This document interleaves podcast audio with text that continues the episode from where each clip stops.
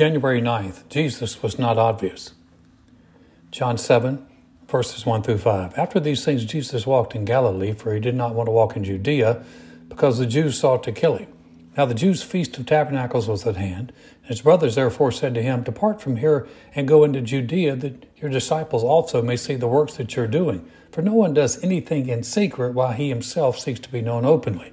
If you do these things, show yourself to the world, for even his brothers did not believe in him. According to the artist of old, Jesus had a halo and was surrounded by a divine type of glow. Some traditions have Jesus healing children and animals as a small boy, but according to the scriptures, both groups missed it. It seems as if some religious thinking strives to remove, remove the humanity from Jesus. He was the sinless Son of God, born of a virgin, but he was also subject to the pressures and weakness of the flesh as the Son of Man. Jesus never gave in to temptation and weakness, but he had to overcome them. He was not divinely immune. And there was nothing about him that made people think, oh, this is the Son of God. Chapter 5 of John reveals that Jesus must not have been obvious as the Son of God. A closer look at the entire chapter spells out the story of so many people misunderstanding Jesus or thinking he was a bad influence. Not everyone who encountered Jesus believed in him. John tells us in verse 1 that Jesus did not want to walk in Judea because the Jews were looking to kill him.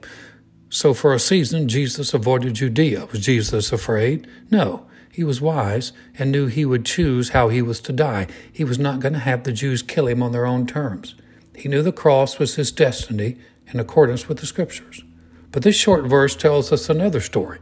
Jesus did not put himself in the path of death.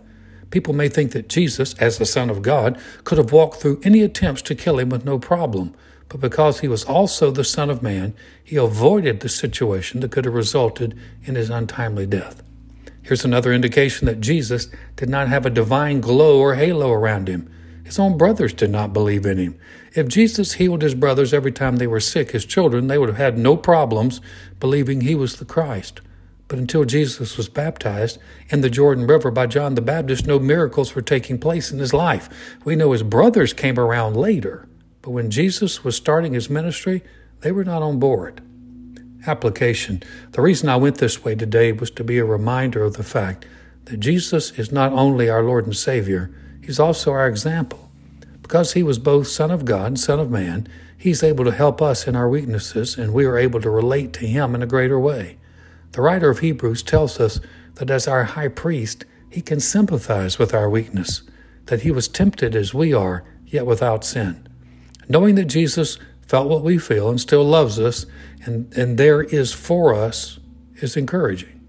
Because he truly does get us, we can come boldly to his throne of grace to obtain mercy and find grace to help when we're in need. He's not there to look down on us, but rather to lift us up. Prayer. Lord, I'm grateful for all you've done.